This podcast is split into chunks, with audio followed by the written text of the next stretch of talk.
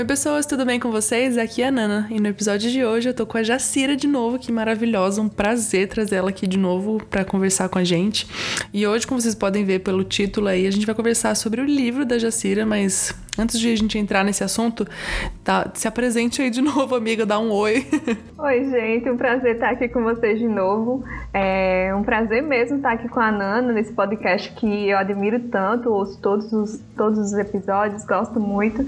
E é isso aí, vamos falar sobre o estigma da cor. Então vamos lá. Olha, eu vou fingir que eu não sei de nada, que eu não sei nem do que, que é o livro, porque eu não, não. Eu vou só fingir que eu sou completamente ignorante, tá? Pra você poder contar tudo a respeito do seu livro aqui, porque, gente, na moral, eu tô ficando muito chique com esses amigos que escrevem livro. Falei pro Igor quando eu gravei com ele a última vez, falei, gente, eu tô ficando nojenta. Eu tenho, tipo, sabe aquele, aquele meme do perna longa de batom? Não porque o meu amigo tem um livro. eu já tava assim com o Igor, agora com você, amiga, eu tô, tipo assim, nojenta que meus amigos escrevem livros. Mas enfim, tô aqui tagarelando à toa. Mas me conta, da onde surgiu a, a vontade de escrever um livro? Eu acho que da outra vez que eu vim aqui, a gente falou sobre o e-book que eu estava lançando, né? Uhum. Então, eu lancei o e-book por causa da necessidade, né? De várias pessoas perguntando, principalmente sobre cristãos falando sobre esse tema, a partir do viés bíblico mesmo. Então, depois dessa necessidade, eu fiz o e-book e disponibilizei de forma grátis. E aí, os rolês da internet, você sabe como são, né?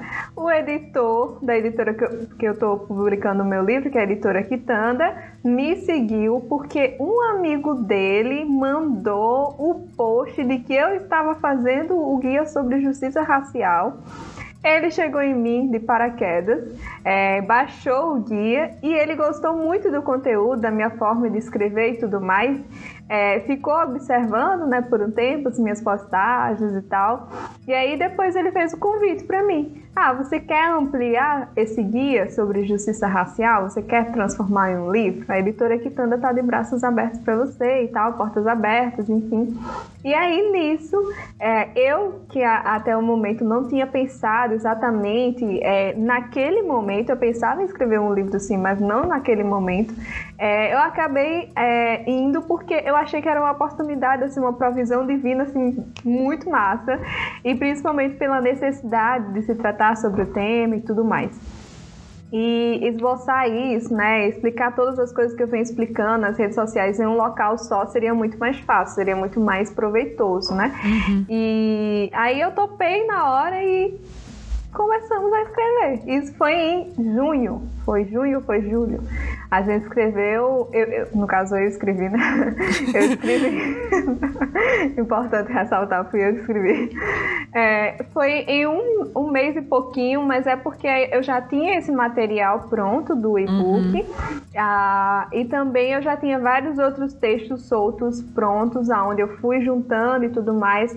É, houveram alguns capítulos que eu tive que comece, começar do nada, mas assim, já tinha o um material pronto, né? Então. Uhum basicamente foi isso. Não foi um livro que surgiu do nada, né? Tipo assim, um convite que de repente, nossa, peraí que eu tenho que parar e produzir tudo, né? Mas isso é interessante, porque é o que você falou, né? Uma, é tudo do que você vai produzindo, assim, soltando aí na. que a gente te acompanha pela internet, né?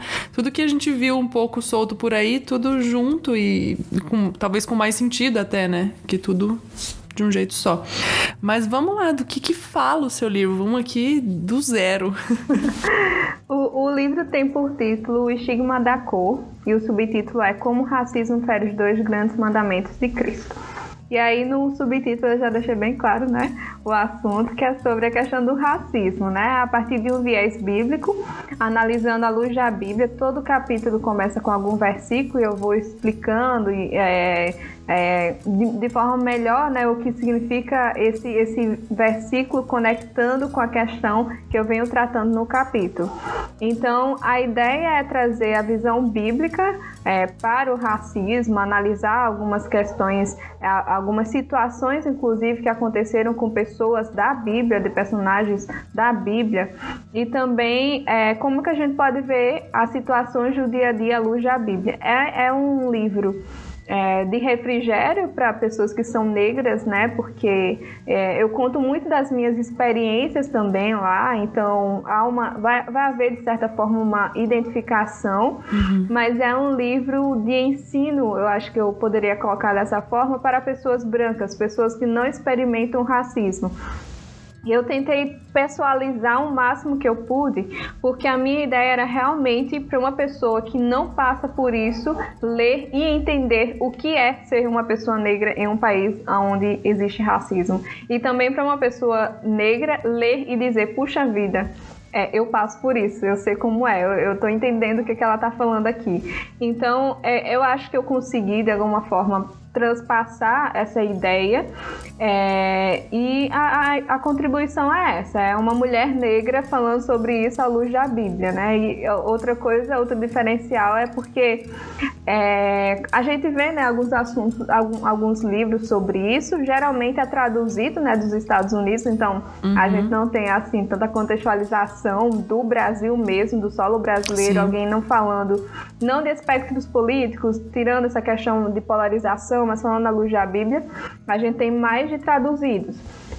E também são todos homens, basicamente são todos homens, né? Então, de mulher mesmo, do solo brasileiro, a gente tá começando isso por agora, eu acho. Uhum. É, eu ia até te perguntar isso, tava até na, na, lista das minhas perguntas, exatamente muito do que você citou, assim, de, de autores que normalmente são traduzidos ou que, e que são mais conhecidos e tal, falando sempre são homens e não brasileiros. É, você sentiu alguma diferença na, na sua escrita nesse sentido, assim, de, de comparação, porque eu sei que você já leu muitos outros autores, nesse sentido, assim, de, da, da contextualização de onde você vive, por ser mulher e tudo mais. Sim, a gente perde um pouco, principalmente esse assunto, a questão do racismo, quando pega, por exemplo, dos Estados Unidos, importado. Por quê? Porque no Brasil, por exemplo, a gente não teve o separatismo, a gente não teve as leis de Jim Crow, a gente não tem nada disso. Uhum. Então, a gente não tem, por exemplo, a Igreja Negra.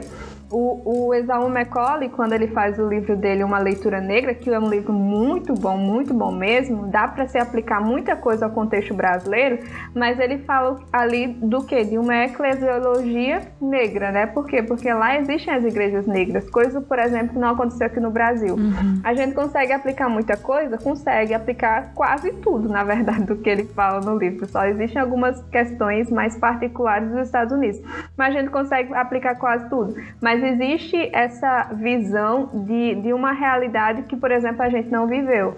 Se a gente for ler King, se a gente for ler o Keller, o Piper, se a gente for ler essas pessoas todas é, e vários outros, né, é, dos Estados Unidos, a realidade deles é outra, né? Então eles vão falar a partir de vivências que são outras.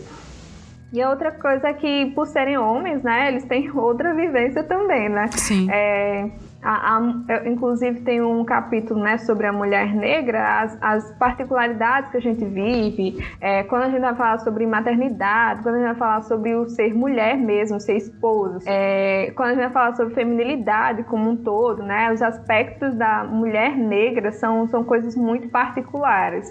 Então, tudo isso juntando com, com a questão da desigualdade social brasileira, é, a realidade do Brasil é muito particular. E eu acho que é, não só o meu livro, mas é um incentivo né, para que sejam produzidas mais coisas, mas é, a realidade brasileira é uma coisa que precisa ser melhor explorada assim, à luz da Bíblia mesmo, né? pegando a luz da Bíblia, porque é, tanto a desigualdade quanto o fato de que no Brasil foi um dos países do, do, do, do mundo onde houve o mais amplo é, processo de escravidão, isso, isso é uma coisa muito interessante, isso é uma coisa que realmente deve ser explorado muito mais. Então, é basicamente isso. Acabei falando muito, mas é basicamente isso. É, isso, é disso que a gente gosta. Mas é legal saber exatamente porque daquilo que você acrescenta para esse discurso de, de coisas que você já consome, que você já vem falando, né? No, no sentido de, do seu contexto. Porque a gente consome muita coisa de muita gente que se parece com a gente, ou coisas assim, ou que passam pelas mesmas lutas. Mas você escreveu um livro que, que acrescenta muito para todo mundo, e acho que exatamente o que você estava falando, né? Como você é uma mulher que mora no Brasil a, a vida inteira, então é, é muito diferente do contexto de tudo aquilo que você lê. Então, é, é, é legal saber isso, né? O que, o que, que você enxerga de diferente e que, de certa forma, te dá mais um impulso ainda para escrever e continuar escrevendo e continuar falando. É, uma coisa que eu queria muito perguntar, porque eu acho excelente, que é o, o, a escolha do título. Eu acho o Estigma da Cor um título. Ele, ele chama a atenção de quem. Tipo assim, não só a capa do livro, né? Porque a capa é linda e maravilhosa, mas o título, ele, ele chama muita atenção. É um título bonito. É, enfim, como você chegou nesse título? Todo tributo ao Martin Luther King. Todo tributo a ele. É, ele. Ele fez uma entrevista para a BBC News. É, a BBC News estava fazendo uma entrevista com várias personalidades na na, em 1900 e eu não vou lembrar a data direitinho, mas foi um ano antes da morte do King. Uhum. E aí é, a BBC News estava fazendo várias entrevistas com várias personalidades que estavam falando sobre essa, a questão da integralização do negro na sociedade, né? E fez com o King também.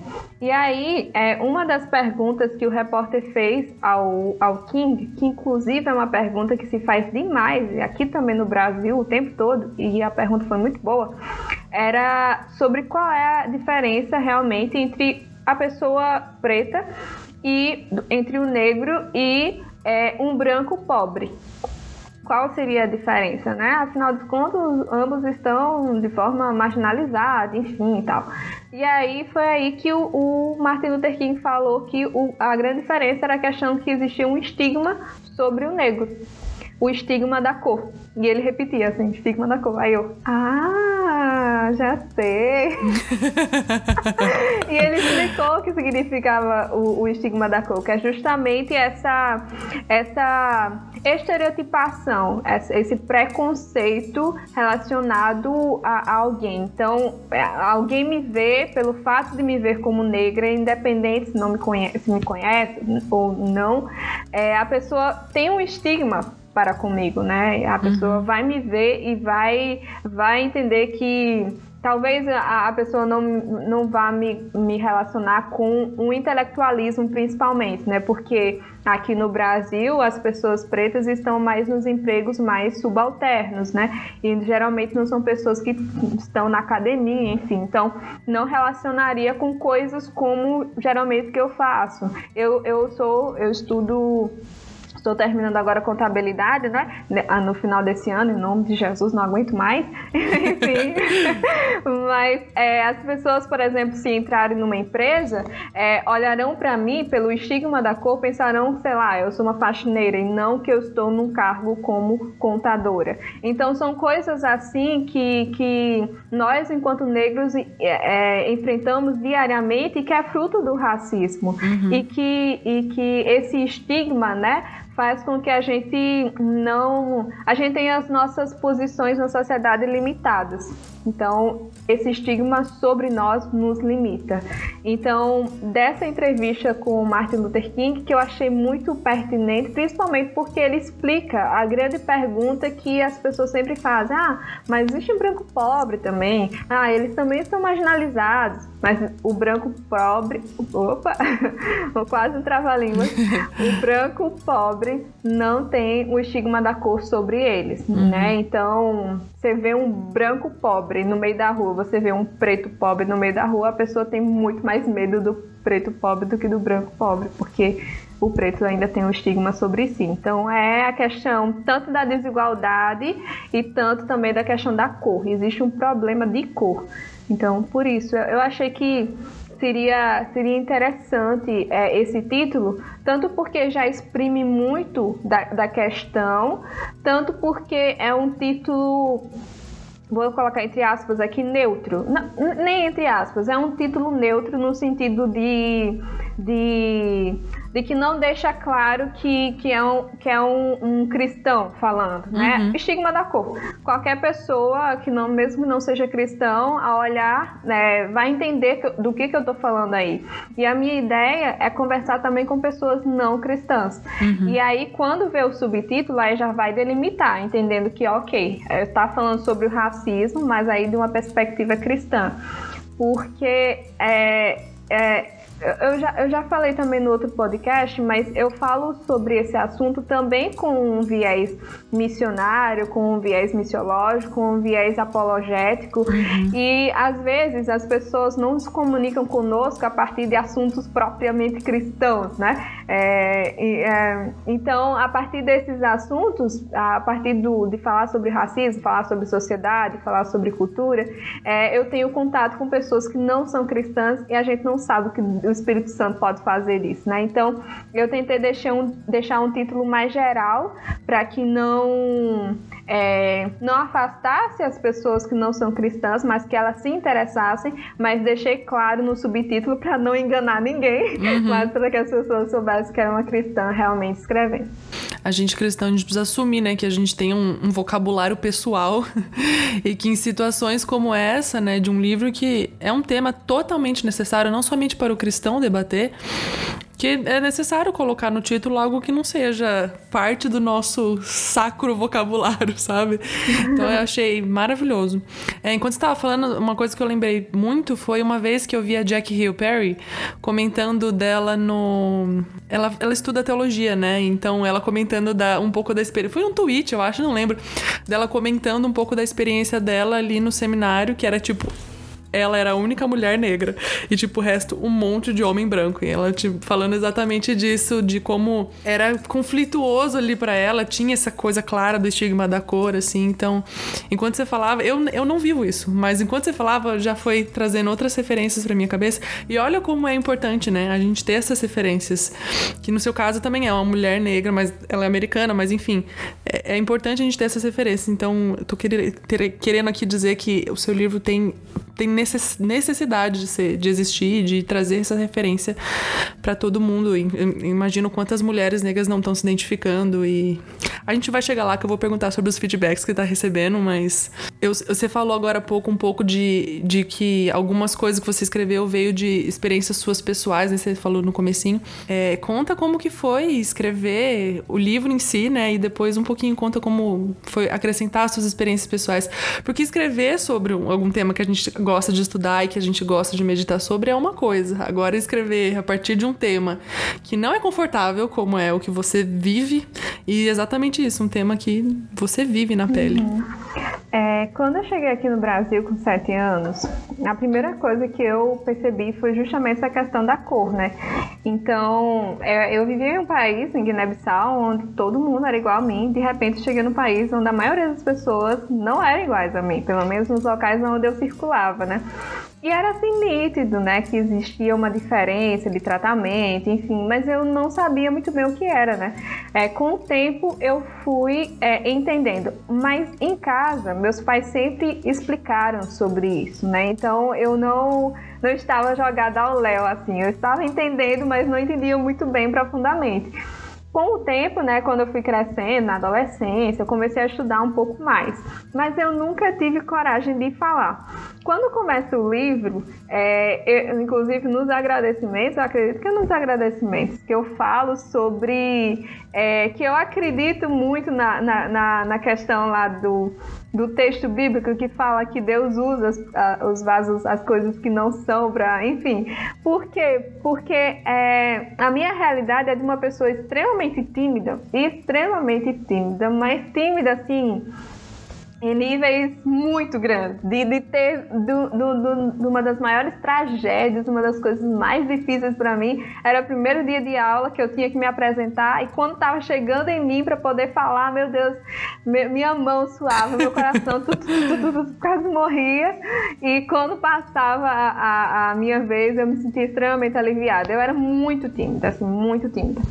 E me transformar assim, todo o processo foi toda uma coisa para chegar onde eu cheguei hoje é muito doido de, de imaginar. Quem acompanhou mesmo de perto os, os meus ah, e os, e os, irmãos lá na igreja que, que me incentivavam, né, para que eu melhorasse e tal, para que eu fosse fazer as coisas, as pessoas estão muito surpresas e muito felizes, né, com a minha evolução. Isso é muito legal, mas é, vendo esse contexto de uma pessoa extremamente tímida que é, pegava é, essa questão do racismo que eu via é, dessa estigmatização que eu via e me auto-estigmatizava. Não era só ver a estigmatização, mas eu também uhum. me auto-estigmatizar, eu me diminuir, eu ter vários problemas com relação a me ver como Deus vê e não como um racista me vê. É, eu sempre repito isso, eu, eu, eu me via como racista me via e não como Deus me vê, não como Deus me diz.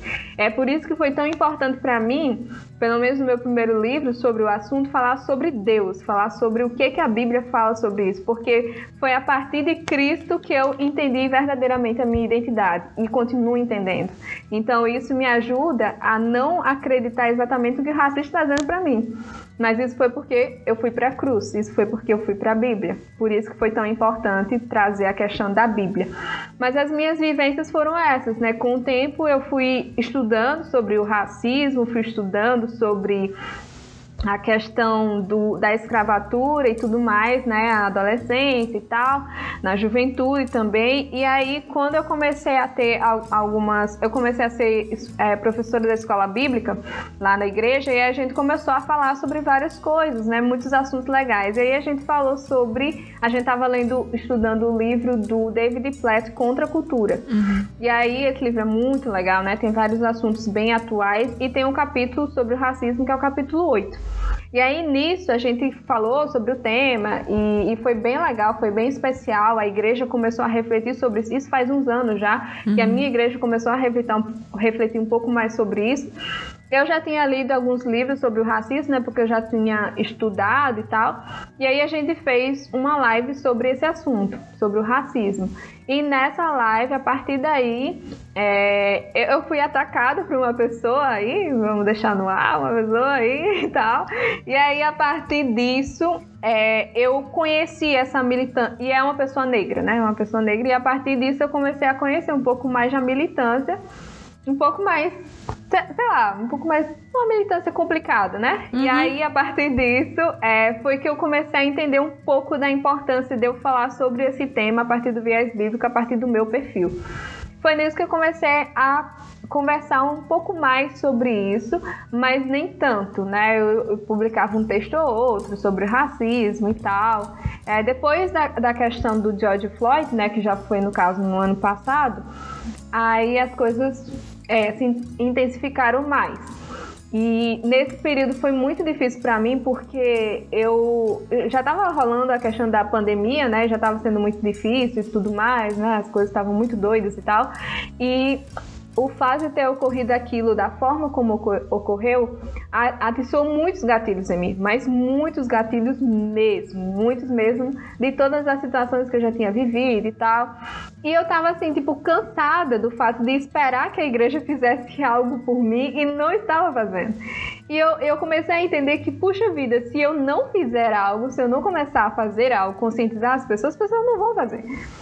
Foi nesse contexto que eu comecei a publicar um pouco mais sobre o assunto, batendo mesmo na tecla, porque a ideia era que as pessoas percebessem, puxa vida, existem pessoas negras, elas sofrem racismo o dia todo, todo dia, é um saco e a gente tá cansado, entendeu? E eu quero que a igreja faça algo por mim porque eu também faço parte do corpo do Senhor.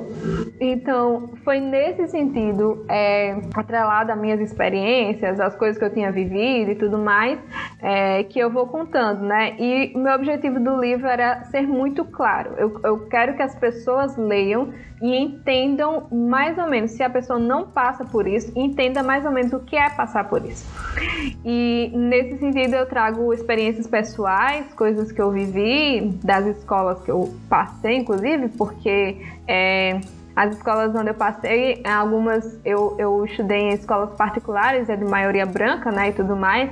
Enfim, é, alguns contextos que eu vivi, coisas, inclusive na igreja que eu vivi, eu trago para a pessoa que está lendo sentir, uhum. entender o que, que eu passei, entender a necessidade de falar sobre esse tema e de fazer algo pelas pessoas que estão sofrendo, serem práticos, né? E também é, eu trago é, situações de filmes, né? Eu, o, o, outra diferença do livro é essa conexão com com a cultura pop, tanto séries quanto filmes. E a ideia de trazer isso é também para que as pessoas entendam é, a partir de, de cenas, né, mais ou menos o que é realmente é, passar, sofrer racismo. Então, eu trago This Is Us, eu trago o Rei Leão também, que tem inclusive um capítulo chamado A Teologia do Rei Leão. é, tem. É, eu não vou lembrar de todos os. Pantera Negra, né? Claro, óbvio. óbvio, óbvio, né? E também tem vários outros filmes que eu trago, justamente para trazer algumas coisas, de modo que as pessoas mais ou menos de modo que seja contextualizado, tanto experiências pessoais quanto cultura pop. Então, é basicamente isso. Acho que essa identificação que gera nas pessoas de ser de ser outra pessoa me contando a vida dela, né? E, e de, de proximidade do contexto mesmo. Tipo assim, é, as pessoas consomem esse tipo de conteúdo dos filmes e das séries, então acho que é uma sacada muito boa para aproximar as pessoas realmente elas falarem, é, não, não tá só no filme e na série que eu vejo, também tá na moça que eu tô lendo aqui, que é a vida dela de verdade. Uhum. Se você puder, amiga, por favor, nos dê um pequeno spoiler. Vou fingir que eu nunca recebi spoiler nenhum. e se você puder, quiser falar alguma coisa a respeito, assim, um pouquinho de dentro do seu livro para deixar o pessoal ainda mais curioso, por favor, fica à vontade. É, eu, eu queria falar um pouquinho sobre o sumário do livro. É, no, no, são sete capítulos do livro é, fora a introdução e a conclusão. No. Na introdução eu vou falar um pouco sobre a minha história, vou falar sobre algumas coisas, né? Eu, eu digo que eu, eu, sou africana demais para ser brasileira e brasileira demais para ser africana, porque eu fui criada aqui no Brasil, né? Mas ao mesmo tempo é, eu nasci lá e também a gente aqui no Brasil a gente respeita ainda várias práticas da nossa cultura, né? Então é tudo junto. E capítulo 1 sobre a teologia do Rei Leão. Eu quero deixar muito claro aqui e dar honra a quem honra, que na verdade o título. Essa é a primeira vez que eu tô falando isso. O título desse capítulo, na verdade, ia ser Harmonia e Desarmonia Criacional. Por quê? Porque é exatamente o que eu falo no capítulo. Uhum. Sobre a shalom de Deus. Sobre que Deus criou o universo para que tudo funcionasse de forma ordenada. Mas que por causa do pecado existe aí um problema no caos, um caos no universo, enfim. Então, basicamente, muito basicamente, é isso que eu vou falar no, no capítulo primeiro. E aí entrando, obviamente, trazendo o racismo como pecado como um dos problemas que vem a partir do, da queda, né? Uhum. Mas por que Rei Leão? Porque no Rei Leão o, o, o o rei, eu sempre esqueço o nome dele, meu Deus. O Mufasa. Ensina pro filho, Mufasa, ensina pro Simba sobre que é, na, na floresta, né, no reinado deles, tudo funcionava de forma ordenada. E aí depois, quando o, o, o Mufasa ele é morto, né, pelo, pelo irmão, o Scar, quando ele vai governar, ele faz tudo errado, né? E aí tudo acaba no universo. Enfim, eu vou usar isso aí para poder mostrar a questão da Shalom de Deus. E a teologia de Rei Leão isso que eu estava falando antes, é, é, tributo do, do Guilherme de Carvalho. Ele que me deu a ideia de colocar esse nome, porque iria ser é, harmonia e desarmonia criacional. Eu achei muito legal porque, é, sei lá, eu achei legal. é bom que também não, não joga de cara legal. assim já o tesouro que está sendo descrito no capítulo. Muito bom, mas eu acabei de explicar. Esse, esse é um spoiler só para os ouvintes do Anagrama. Exato, perfeito.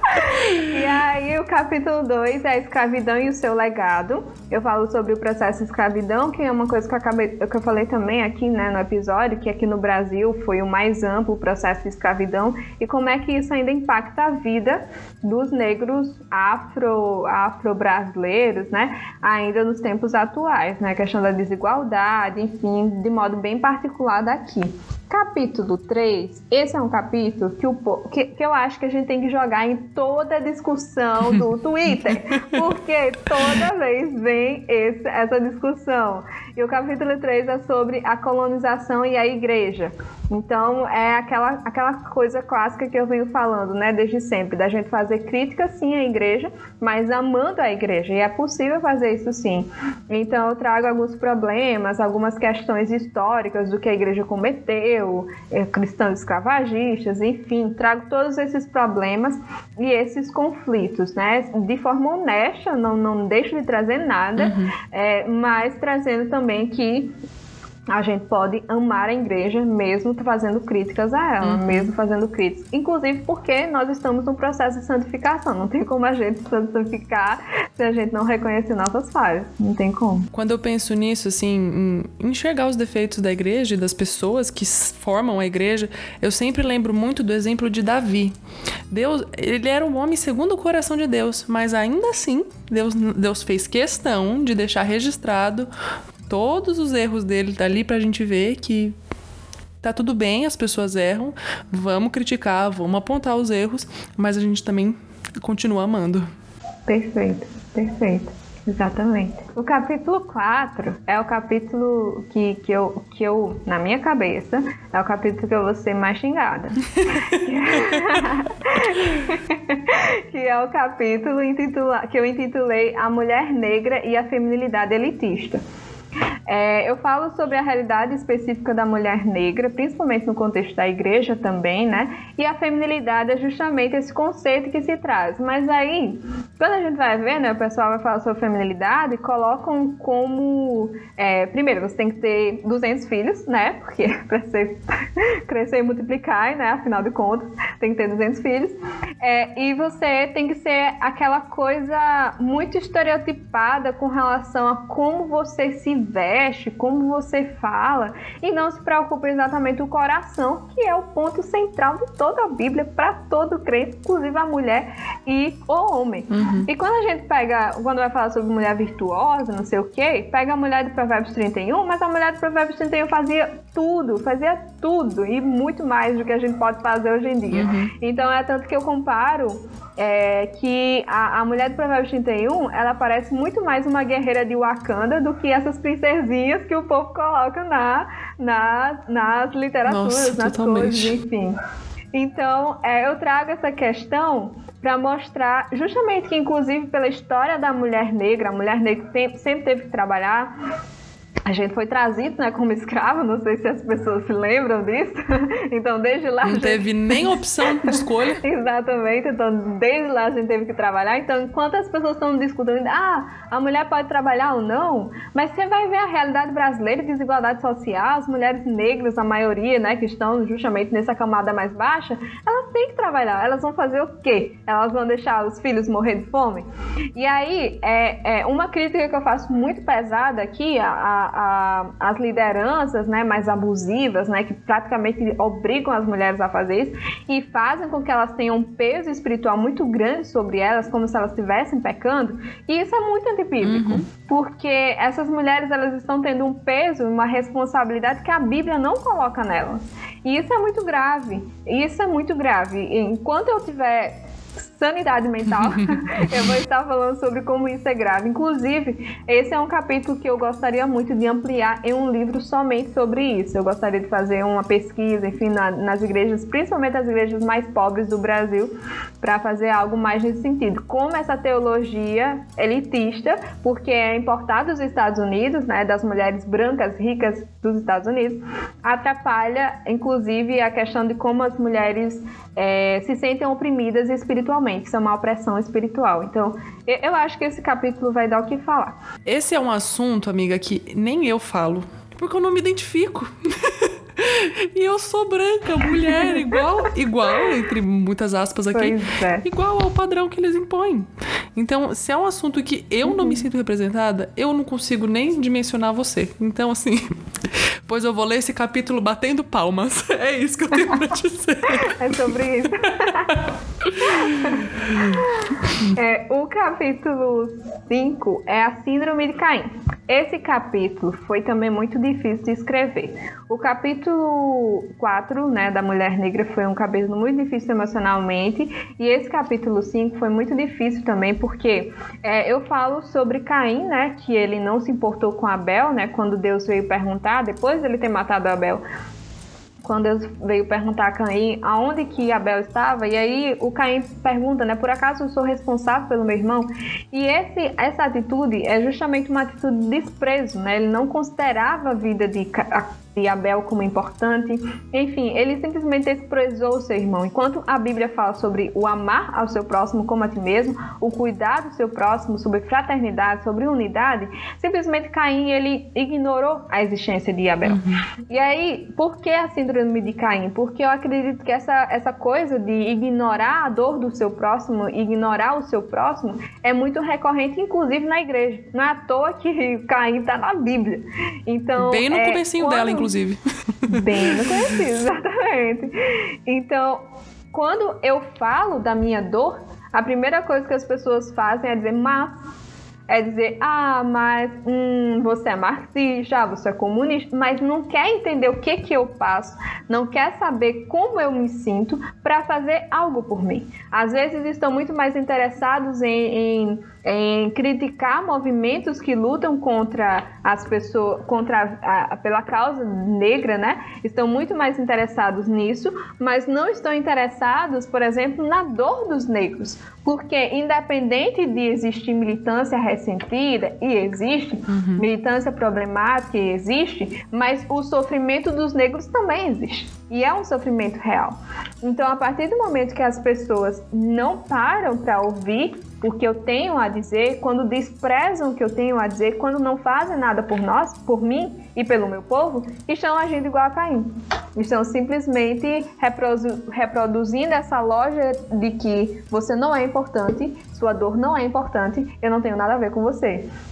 Então, sendo que tem a ver, porque estamos todos Exatamente. no mesmo corpo, estamos no Exatamente. corpo de Cristo. Então, essa síndrome eu percebo muito nos meus irmãos, é, eu percebo muito, muito, muito, muito. Na internet é só colocar qualquer texto, que, qualquer tweet que já chega várias pessoas, mas veja bem, e não respeitam o que eu estou sentindo, não sabem, sabe, o, o tanto de experiência que eu já uhum. carreguei para estar. É, é, chegando ao ponto de ter coragem de falar sobre isso da forma como eu falo, enfim. Então essa síndrome de Caim é muito latente, né? Algumas pessoas perguntaram para mim, não, mas você, você não acha que foi muito pesado chamá-los de Caim? Não, é isso que eles são. eu vou chamar o quê? É exatamente o que eles são, é exatamente como eles agem. No capítulo 6 eu falo sobre a raiva e o ressentimento. É, eu começo falando que esse é um sentimento natural de todo negro. Inclusive, eu, eu falo, né, que eu já tive, inclusive, muita raiva de pessoas brancas porque eu associava, assim, né, a branca, as pessoas brancas é, justamente esse sentimento ruim que eu sentia sobre mim, enfim. É, isso foi um trabalhar de Deus em mim, né, um trabalhar constante de Deus sobre mim, enfim. E aí, com o tempo, eu fui desassociando todas as questões de, de maldade, enfim, do, de tudo que aconteceu com relação à escravatura e com relação ao que acontece ainda hoje, né? Então, é, a raiva e o ressentimento, todo negro consciente vai ter, né, de certa maneira. E aí, é, eu trago aqui o exemplo do Moisés, principalmente, né? De quando ele estava lá no Egito, que ele viu, quando ele teve consciência cultural do seu povo, enfim, viu os israelitas sendo maltratados, e aí ele mata o egípcio. Mas é óbvio que Deus não gostou do fato dele ter matado o egípcio. Uhum. Mas ele faz a vingança com as suas próprias mãos. Por quê? Porque ele estava com raiva, ele estava ressentido, né? Então, nós que somos negros, por causa de todo o histórico, de tudo que aconteceu, é, enfim, é, por causa de tudo que acontece, a gente tem essa raiva, né? E, e, assim, mesmo sendo tratados por Deus, vez por outra, essa, esse sentimento, infelizmente, vem. E aí é que tá, é um sentimento natural, mas nós não devemos ir pelos nossos sentimentos, né? Porque a nossa vida não é guiada pelos nossos sentimentos. Então a ideia do capítulo é esse aqui. Dizer que é natural sim, mas que nós, enquanto cristãos, é, é um capítulo específico mais específico para pessoas negras mesmo. Eu estou conversando mais com o meu povo, dizendo: Ó, oh, gente, ok, galera, nós temos razão de sentir essa raiva, mas a gente não deve se pautar por essa raiva. E aí eu trago muito a questão do Martin Luther King, né, do que ele falava sobre as virtudes serem a forma como nós devemos lutar contra o racismo. Né? Então, uhum. Martin Luther King ele evocou muito a questão do amor, a questão da fraternidade, a questão da unidade e que ele repetia muito: as virtudes são as formas, as, as virtudes são as melhores formas, né? Até porque a amargura, senão a gente vai ser tomado pela amargura, né? E isso não é legal. Então, basicamente é isso que eu falo do capítulo. E o capítulo 7, para terminar o, o livro, é sobre a vida missional que aí a ideia, a, o título é a vida missional, que a ideia é que é trazer de que a, nós enquanto cristãos nós estamos no mundo e nós estamos para termos nossa ligação com Deus primeiramente, né, diretamente com Deus, mas também nós devemos ter a nossa ligação para com o nosso próximo, né?